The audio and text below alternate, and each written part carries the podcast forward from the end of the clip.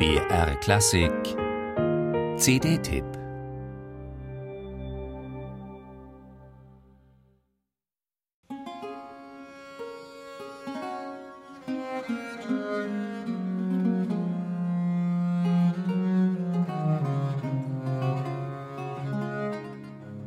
John Stephen Carbonell war ein angesehener Londoner Weinhändler und sogar Hoflieferant der Royals. Tatsächlich aber wurde dieser Weinhändler als Giovanni Stefano Carbonelli in Livorno geboren. Eigentlich war er Geiger und immerhin so hoch geschätzt, dass ihm Antonio Vivaldi ein Konzert widmete, Il Carbonelli. Erst nach seiner Einbürgerung 1735 anglisierte Carbonelli seinen Namen und verlegte sich auf das ertragreichere Gewerbe. Da hatte er bereits eine lange Zeit als Chefgeiger am Drury Lane Theatre hinter sich und war eine feste Größe im Musikleben Londons. Von seinen herausragenden Fähigkeiten als Komponist und Geiger gibt es heute nur noch ein einziges Zeugnis, die zwölf Sonaten für Violine und Continuo.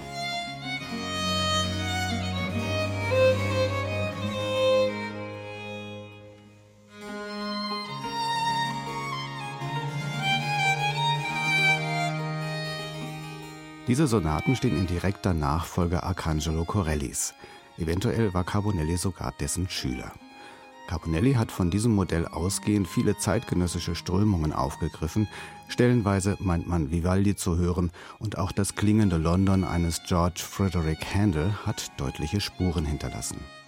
Carbonellis Musik ist ein gutes Stück vielschichtiger als die seines italienischen Meisters, sowohl im Bereich der Harmonik und der musikalischen Dichte als auch spieltechnisch.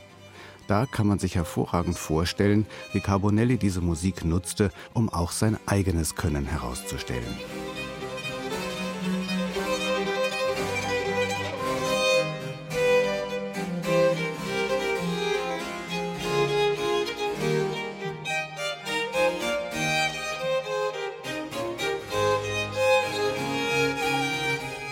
Dieses eindringliche Bild wird ganz maßgeblich durch die Einspielung von Bojan Cicic mit seinem Illyria-Konsort geprägt.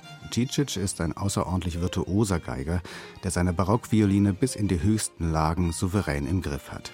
Er kommt aus Kroatien, hat aber eine Parallele zu Carbonelli in London Wurzeln geschlagen, als Professor für Barockvioline am renommierten Royal College of Music. Die Generalbassgruppe ist neben der geforderten Bassgambe und Cembalo auch mit lauten Instrumenten und Orgel besetzt, eine etwas farbigere Grundierung dieser ersten sechs Sonaten.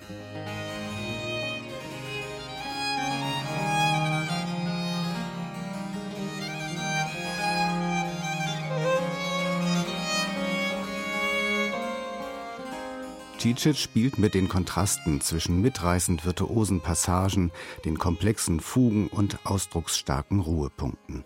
Gerade bei diesen bringt er wunderbar gelöste und freie Verzierungen an, die allerdings, und das ist der einzige Kritikpunkt, manchmal die vorgegebenen Linien nur sehr wenig durchscheinen lassen. Der virtuose Gestus, den Cicic, tatkräftig unterstützt von seinen drei Mitstreitern, auch hier anbringt, passt bestens zur Gesamtanlage dieser beeindruckenden Sonaten. Schade nur, dass von Carbonelli nicht mehr Musik erhalten ist.